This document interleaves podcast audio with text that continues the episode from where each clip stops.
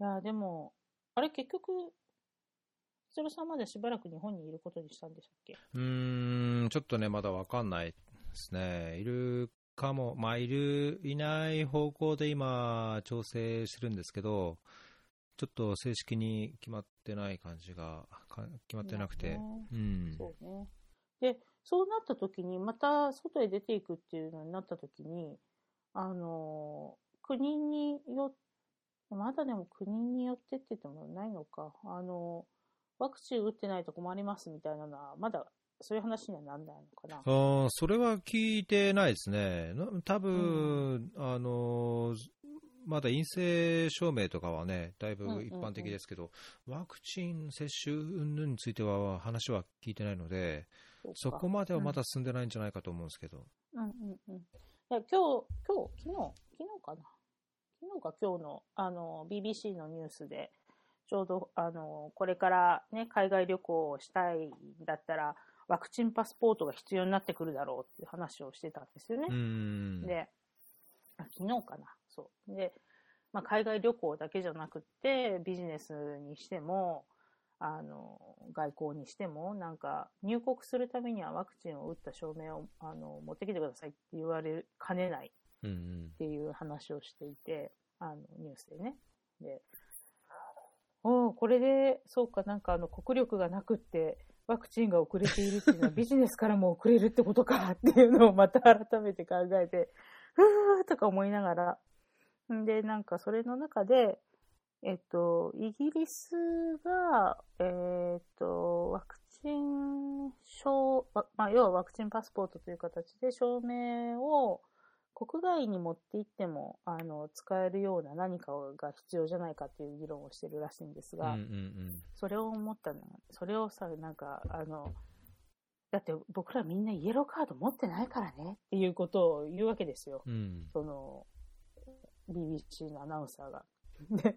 なんか、お、私イエローカードはすごい持ってるし、全部なんか、アップデーテッドな、あの、ワクチン接種歴あるわ、とか思って、一人でなんか、ふふふふとか思ってたんですよ。うんもしかしたらね、途上国を転々としてて、いろいろやってきたことがこんなところで役に立つのかしらとか思って。まあ確かにね、まあだけどこれからね、うんワクチンが普通に接種できるようになって、まあだけどこう、完全に封じ込めっていうのもね、現実的に難しいとなると、ちゃんとワクチンを打ってるかとかっていうのは、まあ、なんかすぐそこのリアリティとしてはありそうなうん感じですよね。いや、だってもう本当に、あの、それこそさ、ビザをね、出す前に、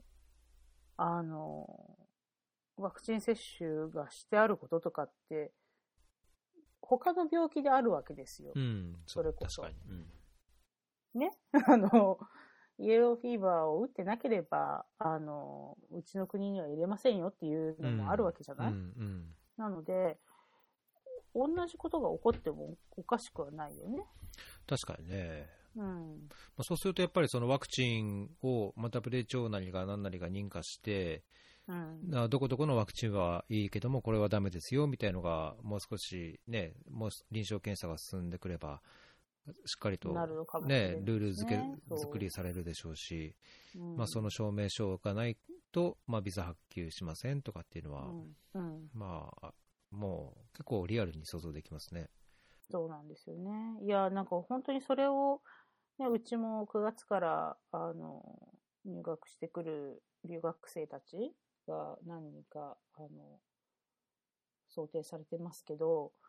いや、本当にビザいつにだったら出してくれるんだろうとか思って、うん留学ビザを、うん日本、日本大使館がね。で、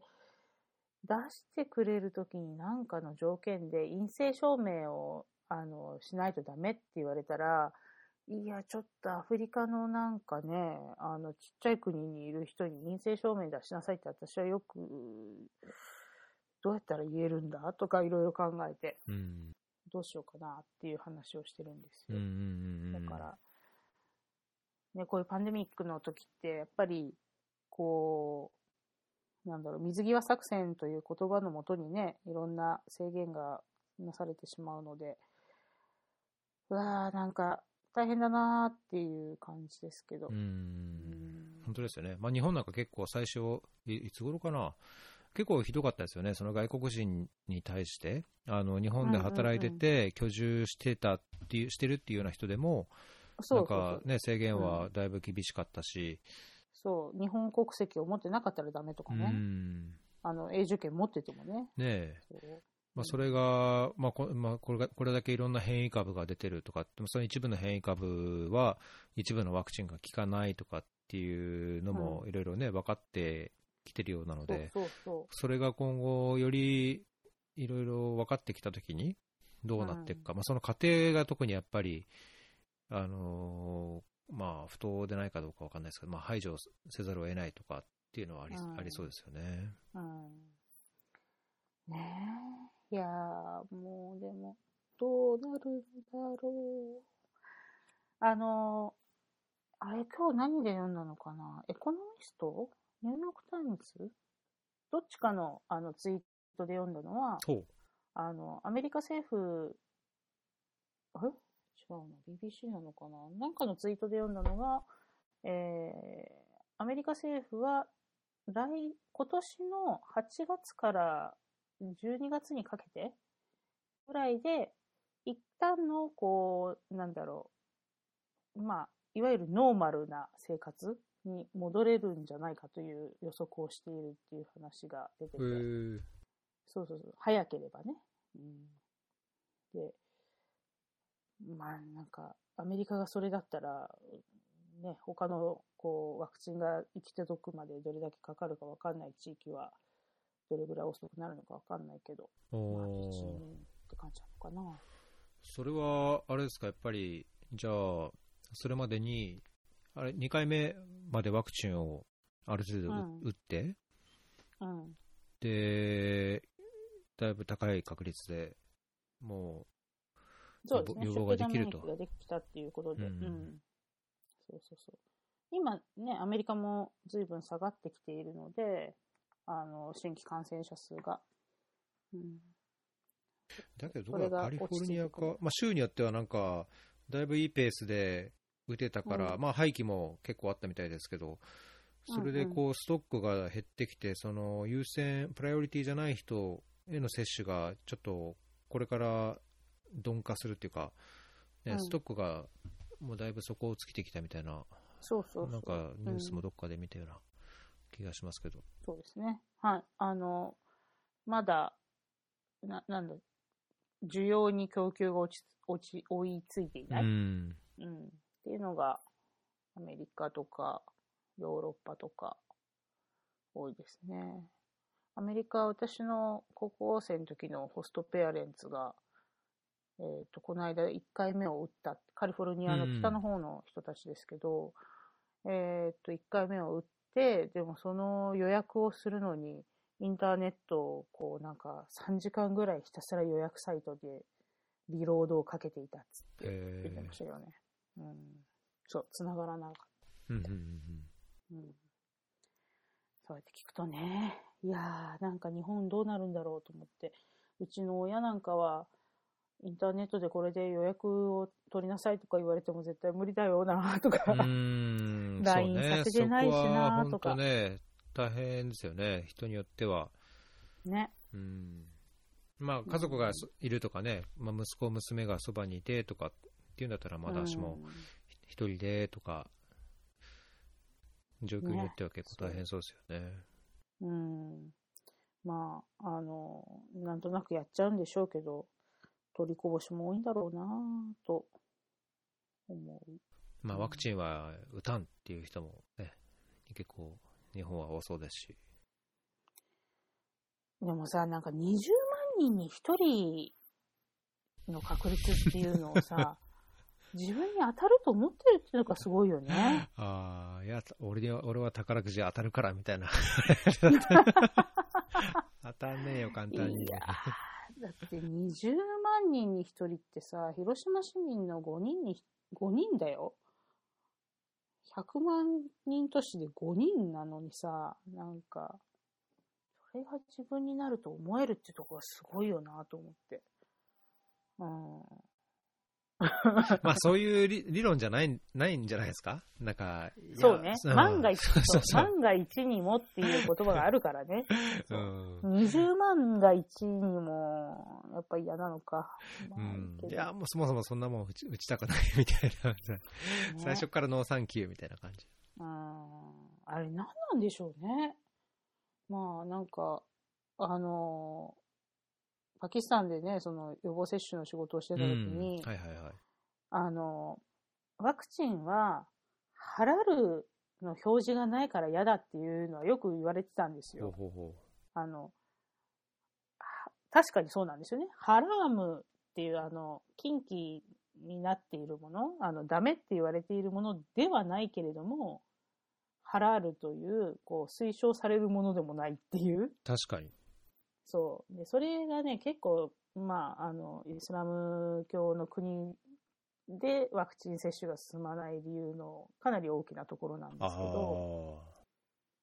そう。で、それを、その、まあね、宗教団体というか、クレリックの人たち、イスあの、ムスリムのクレリックの人たちが、いやいや、あの、これはもう、あの、ハラールではないけれども、ハラームではないと、みんなに安心して打ってもらうことの方が、社会にとってベネフィットで、神様の意志に反しないっていうのを言ってくれると打つんですけど。そういうもんでもないじゃない、日本って。何の理由、まあなんかね、そうね。何でもエビデンスなしに決めちゃう。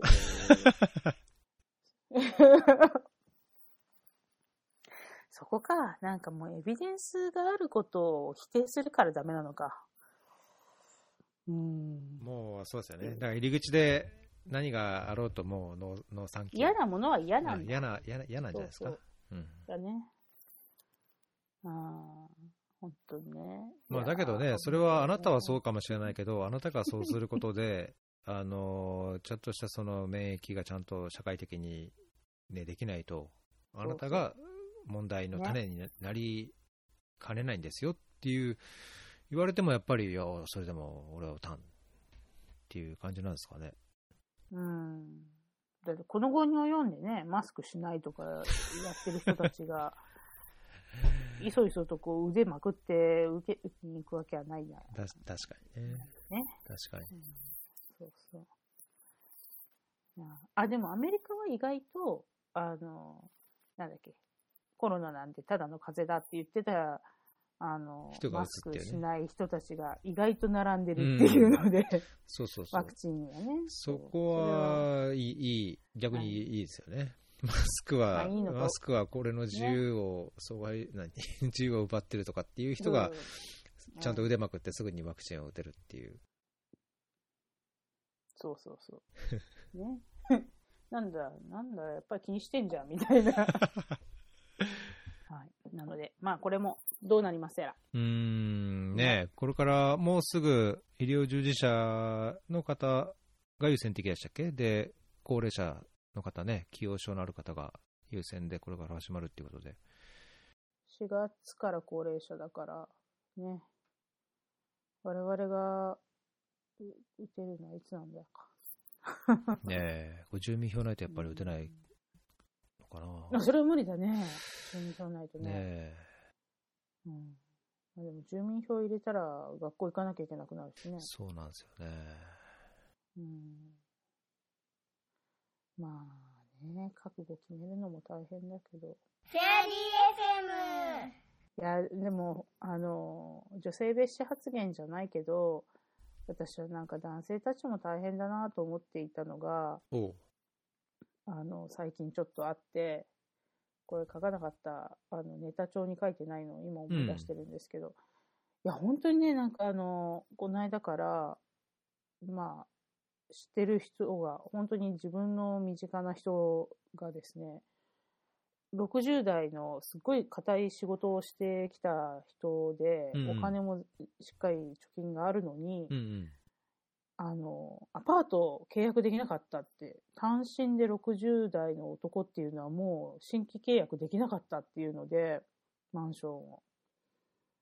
あその理由は孤独死されると怖いからっていう。いや、これもなんか、こうね、ジェンダー的には、女性だったらいいんですけどねって言われたらしいんですよ、その人も。あ、そうなんですか？えなんで？あの、いや、60代でお金持っていて、で、女性の単身だったら、まあ、まだいいかなんですって。自分で自分の世話ができるから、あの、孤独死はしないから。男はできないし、こ孤独に死んでいくからと？お友達もいないところでね、あの、発見されることなく。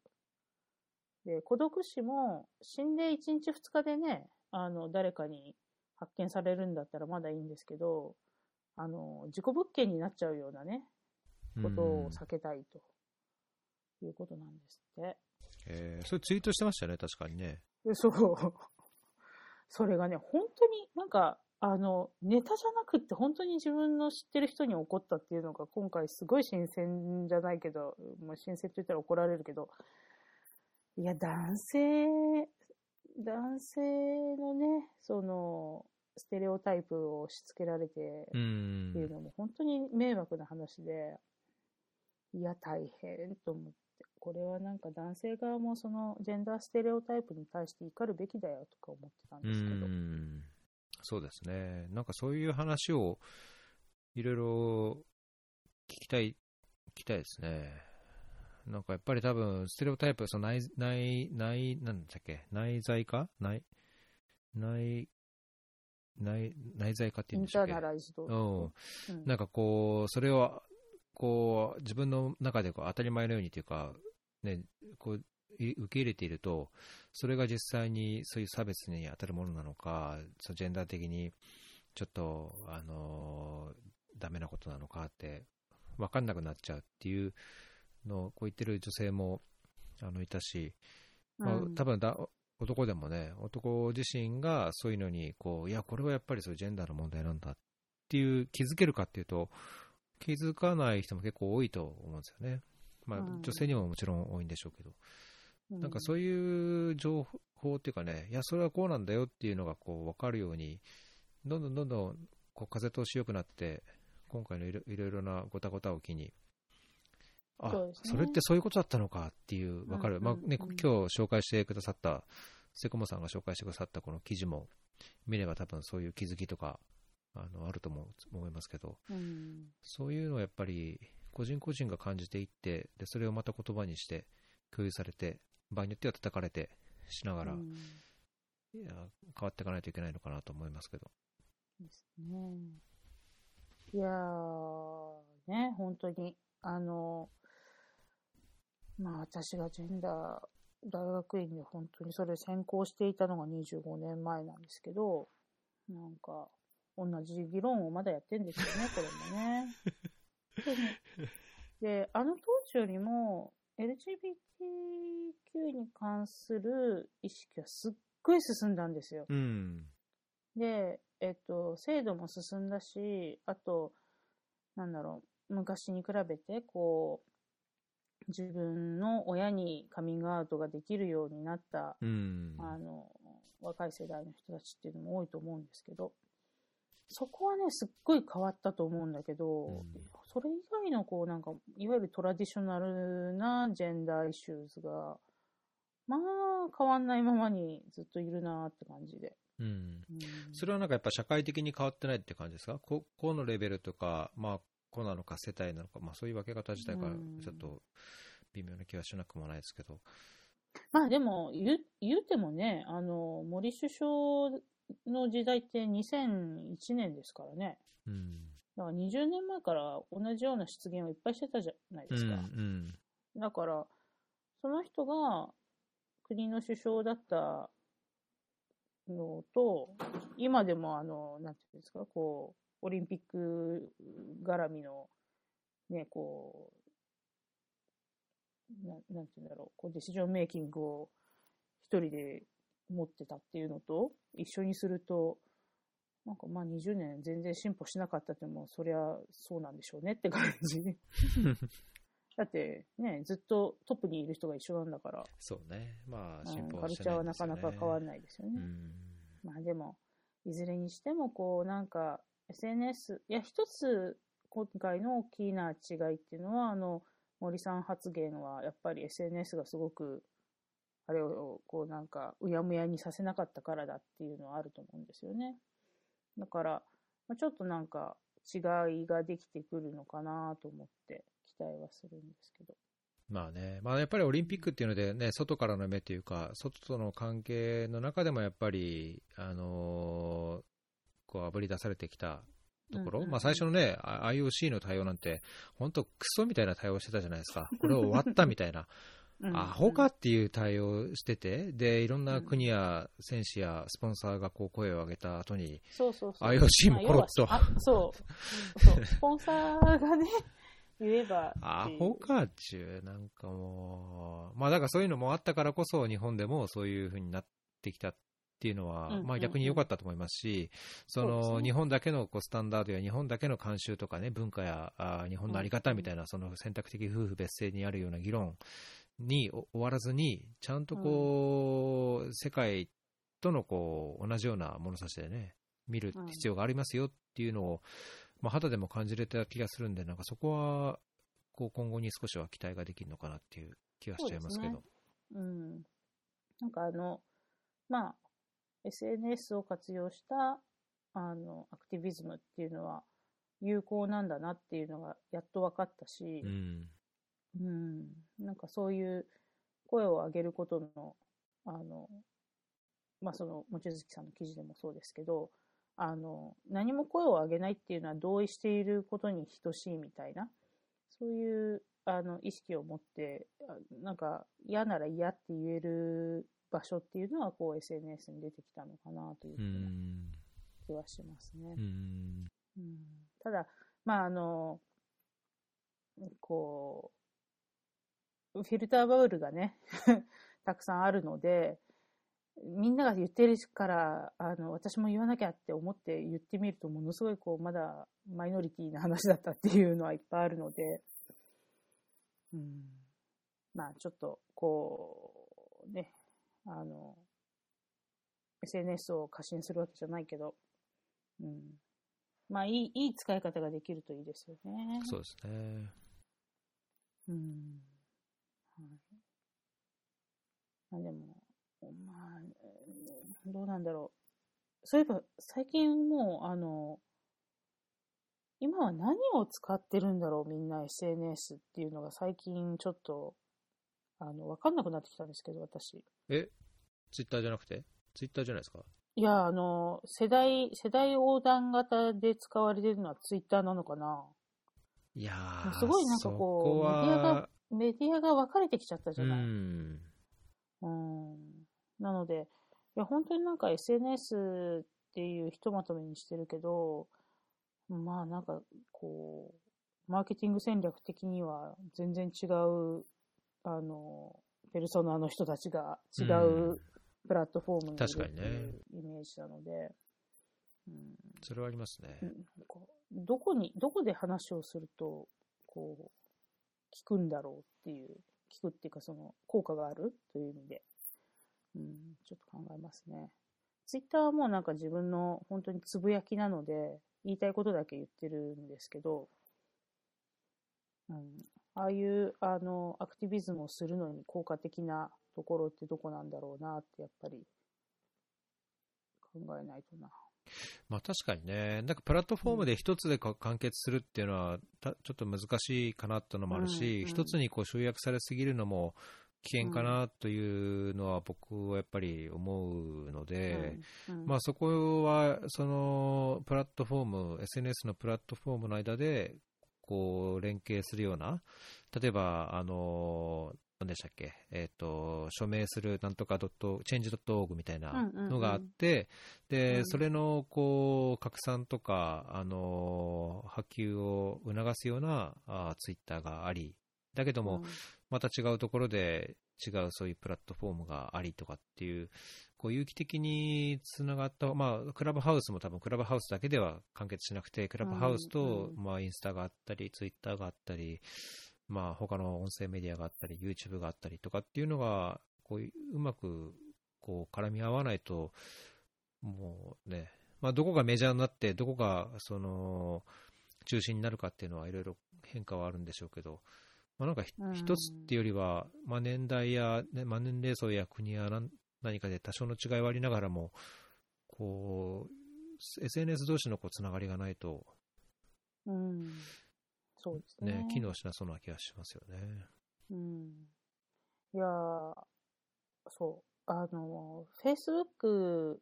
をね、あの、一生懸命書いている方が若い人に響くと思って書いてるのを見ると、もうなんかちょっと、いや、それもったいないですよとか思って、これ、それをやるのはこの Facebook というプラットフォームじゃないような気がするって言って思ったりとかするんだけど。うん。確かにね。まあ、なんか Facebook 僕全然やんないからあれですけど、うん私も最近はあの、インスタで書いたものが Facebook に転送されてるだけって感じ。うん。自分の、自分の発信してることはうんうんね、うん。Facebook で。うん、ただまあ、そうですね。あの、本名でやっている SNS という意味では、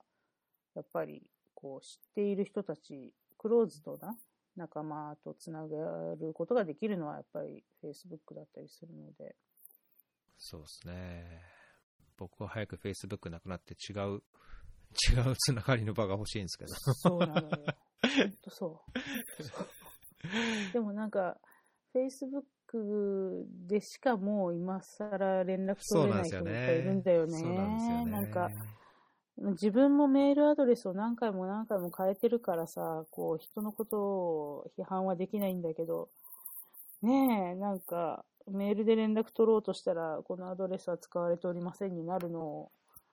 簡単に解決するのが Facebook であったりするかいら。やー、そうそうそう。うん本当そうなんですよ。Facebook だけが頼りっていうか、まあ、あとメッセンジャーだけが頼りみたいなうんつながりもあるから。あ、ちなみにあの、全然そこから違う話していい？この間からね、この間と去年の、去年の後半ぐらいから、お友達と、あの、月、うんと、2ヶ月に1回ぐらいかな。なんかね、パスワードアペロってや言って、ほ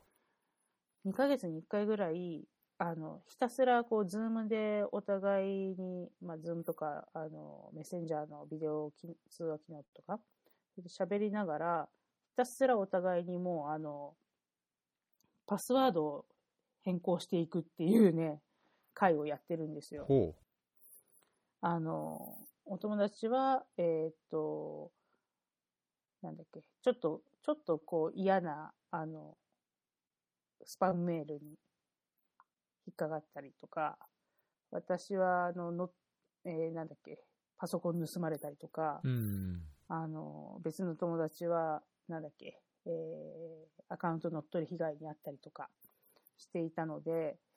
いや、これはもうちょっとなんか定期的に、あの、強制、自分の中で強制的にパスワードをこう、あの、絶対に取られちゃ困るパスワードを変える会っていうのをやっていて、えうん、なんかそういう、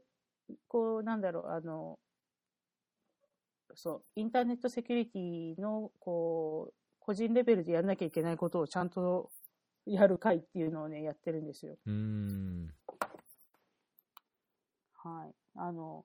SNS に頼っている人間だからこそ、そのあたりのセキュリティはちゃんと自自助努力をしなきゃなと思って。確かにね。いや、結構なんかそういうセキュリティに無関心な話、え、それで大丈夫なの？っていうのを聞かなくもないので、まあ、パスワードしかり、うんうん。ね、あのーそういうのは必要だと思うし、なんか、日本、こうだ二段階認証の、こう、しっかりしてるところはなんかまだ安心なんですけど、結構そうじゃないサイトも、サイトというかね、サービスというかアプリとかもあって、うんうん。まあそういうの、まあ、そのサービスを提供する側も、もう少しこう、使い勝手が良くて、あの安心できる二段階認証とかね、あの電話番号だけじゃななくて、なんかオーセンティケーターみたいなのを使うとか、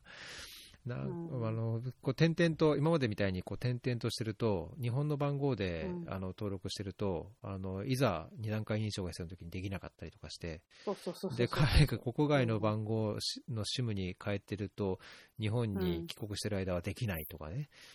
そういうのとかね、やめてほしいねですね。いやー、まああの、いろんなね、こう、いたちごっこなのはわかるけど、まあ、なんとかこう、うんことが起こってから、キャーっていうのじゃないようにしとこうと思って、うん。うん、やってるんですけどね。まあいいですね。それをきっかけにパスワードを変えて、変えたついでにこう一杯飲みながら話をしてみたいな？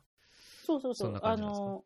えっと、飲みながら喋って、ただ手はサクサクともう、あの、機械的に次から次へとこうパスワードを変えていくっていう。そう、そんな感じ。いや、でも本当に、あの、一人ではやろうやろうと思いながらできないので、確かにそれタスクでずっと残ってるタイプのタスクですよね。そうなんですよ。だから、あの、2ヶ月に1回、こう、強制的に、あの、飲みながらっていうのはいいかもしれないです。うん。確かにね。ねそうなんですよ。まあ、まあね、あの、頼り切っちゃいけないね。テクノロジーに。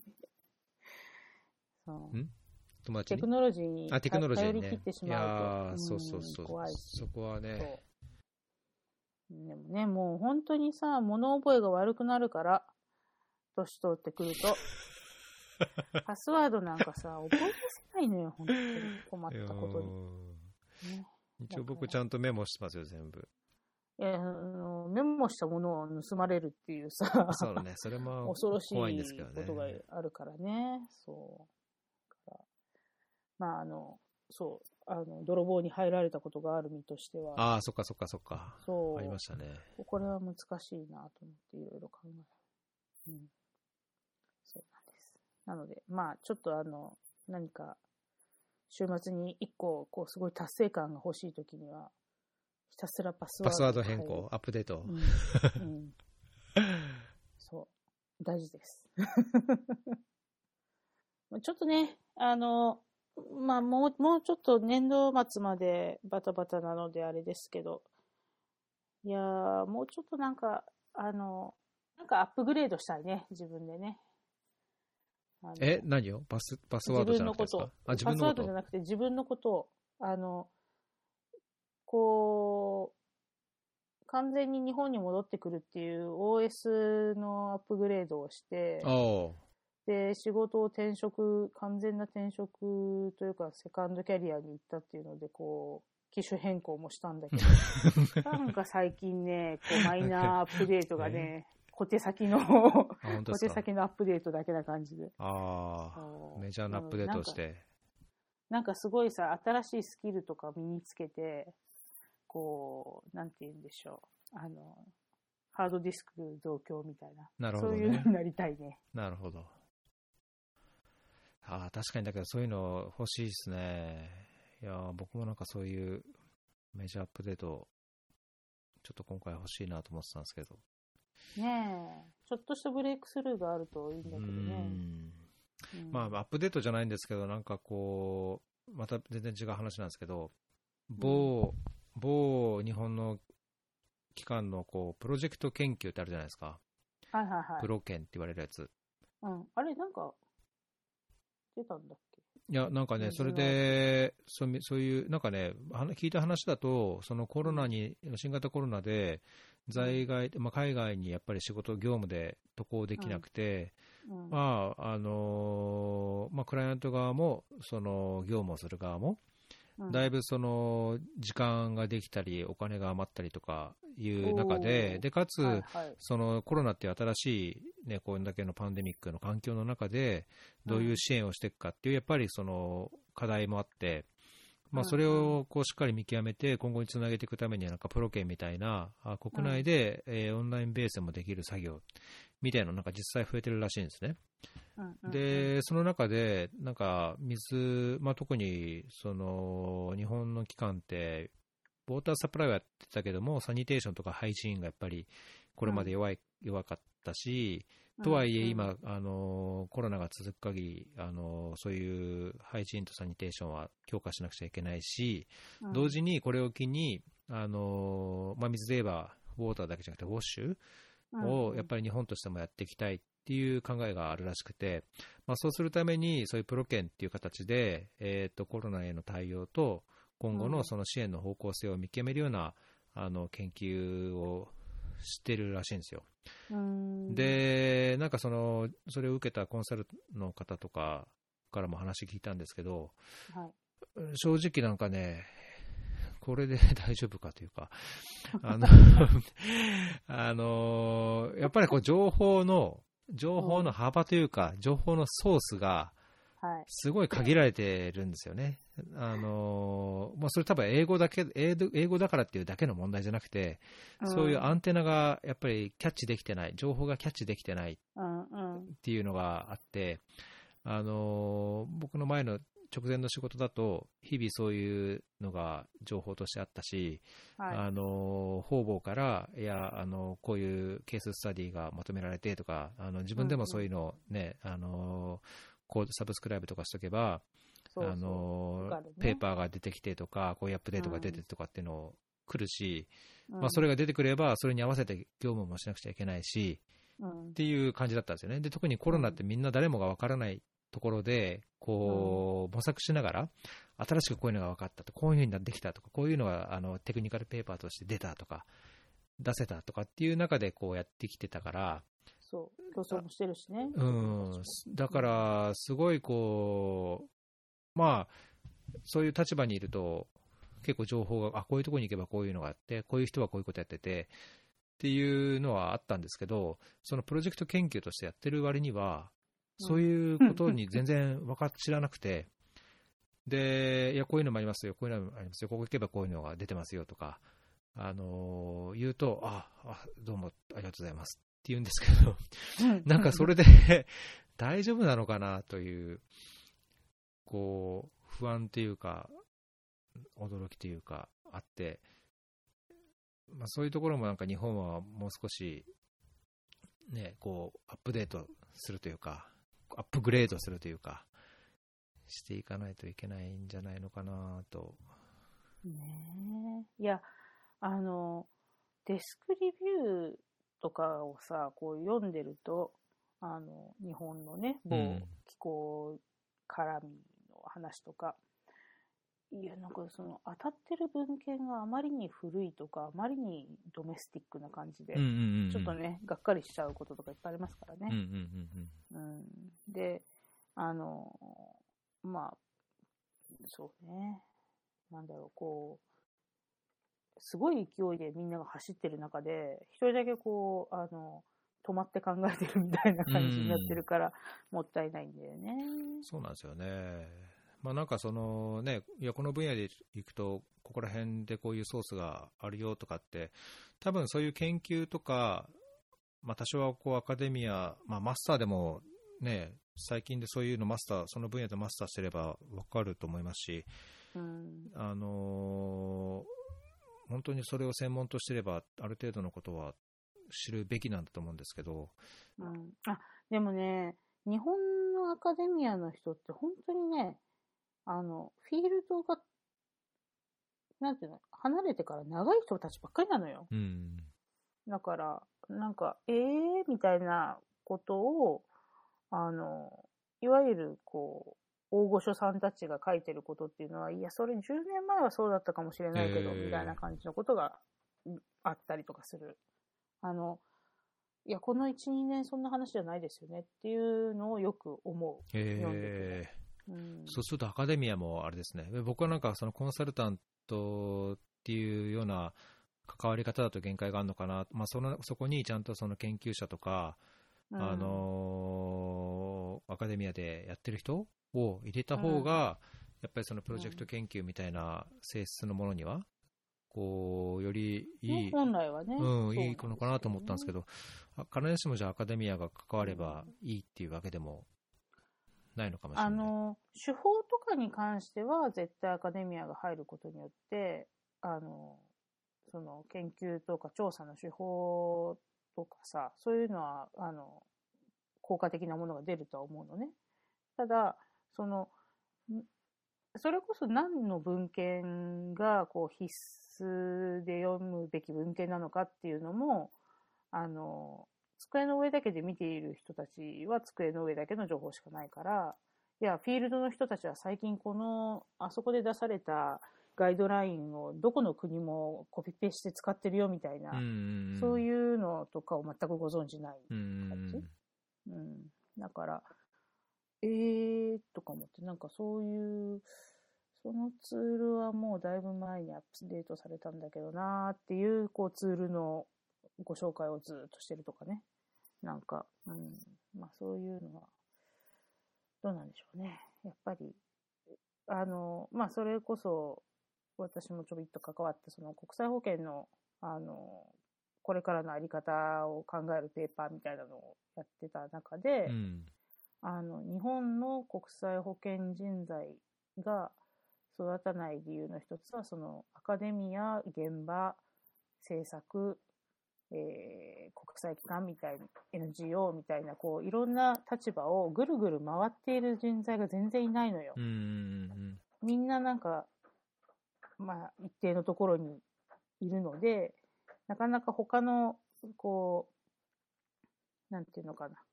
視点が分かんなかったり、視点だけじゃなくって、そのオペレーションが分かんなかったりとかして、その、今までずっと何十年もやってきたところから、次のところに移るハードルがむちゃくちゃ高いとかね。だから、それはやっぱりこう、欧米型の、あの、3年間 NGO でやって、その次に3年間政府機関で働いて、えーちょっと研究者としても、あの、サバティカルみたいな感じで勉強してみたいなのね、そういうのができないのが、やっぱり人材が伸びない理由じゃないですかって言って。ああ、でも難しいけどね、やってみりゃね。うん実際にやると、動いたらまた一からね、学ぶことばっかりだから、あの、頭の、こう、ボケ防止にはいいんだけど、もう本当に、あの、体力がなくなってくると辛いし、うんうん、って感じですかね。結構大変なのよ、ばあさん。はいはなんとかなるのかね。でもね、あの、そう、あの、若い学生さんが、あの、こう国際機関とかでバリバリ世界のために働きたいですとか書いてくるのはね、まだあるから、そういうことをやってきた、こう、なんていうの、百戦錬磨な、あの、おばさんとしては頑張って、ちょっと面白いこと言わないととか なっちゃうけど。いや、だけど学生としてはね、それ嬉しいですよね。でも、あの、最近決めたの。あの、どういった教育をしたいですかって言われると、やっぱり、私はや、前にも言ったと思うけど、あの、生き残れる、難民になっても生き、生き残れる人を作りますっていう話。うんうんうんうん。言ってましたね。うん。それが、あの、えー私の教育理念にすることにしました。おお世界に放り出されても生きていける日本人をちょびっとだけ増やす。うん、もうね、そういう半径、半径200メートルで頑張るようにします。うん。いや、だからそのね、出る杭になれる、こう、出る杭になっていいんだよっていう、こう、後押しをするというか、枠にははめずに、こういろ,、ね、いろんな世界を、こう、話や、数字や、いろんなもので見せてくれるっていうのは僕は絶対いいと思思うので、僕の結局ここに住んだの、こういう世界に住んだのって、やっぱり大学の時に同じように国連で働いてた先生が、あー先生で授業を持っててくれて、もうなんかね、その本当、その先生の授業ってね、ほ全然違ったんですよ。なんか、いろんな大使館の書記官がこうゲストに毎週のように呼ばれてきて、その国の話をして、で、あの、まあ、英語でね、こう、こんな国だから、この国の開発はどうするべきか、みたいな、じゃあ、いや、この前の授業でなんかその日本の ODA 政策とか話したけども、じゃあ皆さんどういうふうにあのしたらいいと思いますか？みたいなそのゲストに対して、こういう状況だとこういうふうにした方がいいと思います？みたいなみんな、あの、ぶつけたりとかしてて、あの、日本の人は日本、日本人のゲストもたまに来たりして、こう、学生で勉強しながらも、なんかそういう世界を垣間見て、本当いろんな人がいて、あなんかワクワクが湧いてくるみたいな、これだったら楽しいかもしれないって思えたのが、やっぱ一つの、こう、きっかけだったんで、なんかそういういろんな経験をした先生がいるっていうのは絶対学生にとっていいと思いますけどね。まあね、なんかあの、こうね、何が幸せなのかわかんないけど、楽しそうな人でいたいのよ。うんうんうん機嫌のいい楽しい、あの、大人として。その楽しい、あの、なんだろう、こう、日々楽しいわけじゃないけれども、全全般的に機嫌がいい人のその理由は、いろんな世界を見てきたからだっていうのが一ついいかなと思って、そういうのになりたいね。まあ、難しいけど。難しいけど、いろいろめんどくさいこともあって、いろいろ悩ましいこともあって。悩ましいこともあって、まあ、日本の組織だからね、うんしょうがないところはいっぱいあるけど、うん。そうそう。まあ、そんなもんですよ。でも、あの、猫ボーイズと共に、あの、ちんたらと生きていくにはいいところなので、うん。はい、頑張ります。はい。フェアリー FM ちょっと最後に事務連絡だけ、あのええ、えっ、と、フェアリーのコメントとか質問とか、あと感想とか、あの、これまで、えっ、と、Google フォームズで、えー匿名で、えー書いていただけるようにしてたのと、あと Twitter のハッシュタグで、えーつぶやけるようにしてたんですけども、新たにメールアドレスを作りました。で、えっ、と、アドレスは hello.fairy.fm hello.fairy.fm あの、はい、hello、hi とか hello とか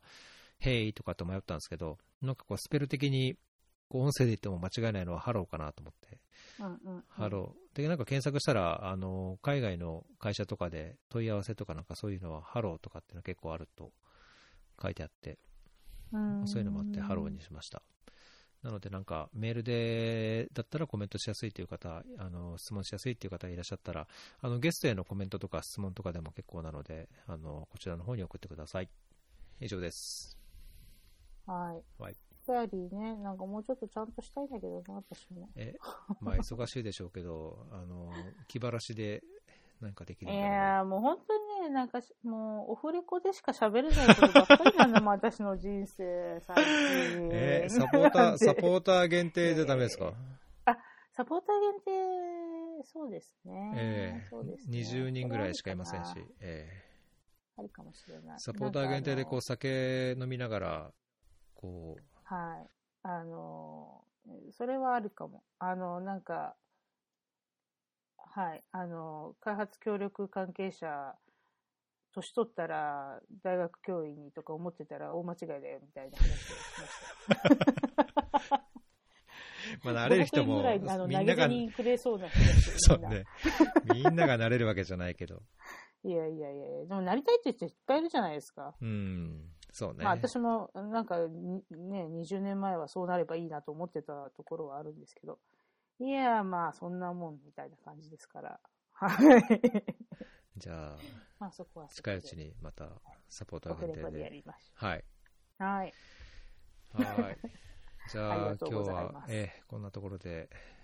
ゲスト、セクモさんでした。また近いうちに。ありがとうございました。はいまた別の機会でも。はい。はい。失礼します。フェアリー FM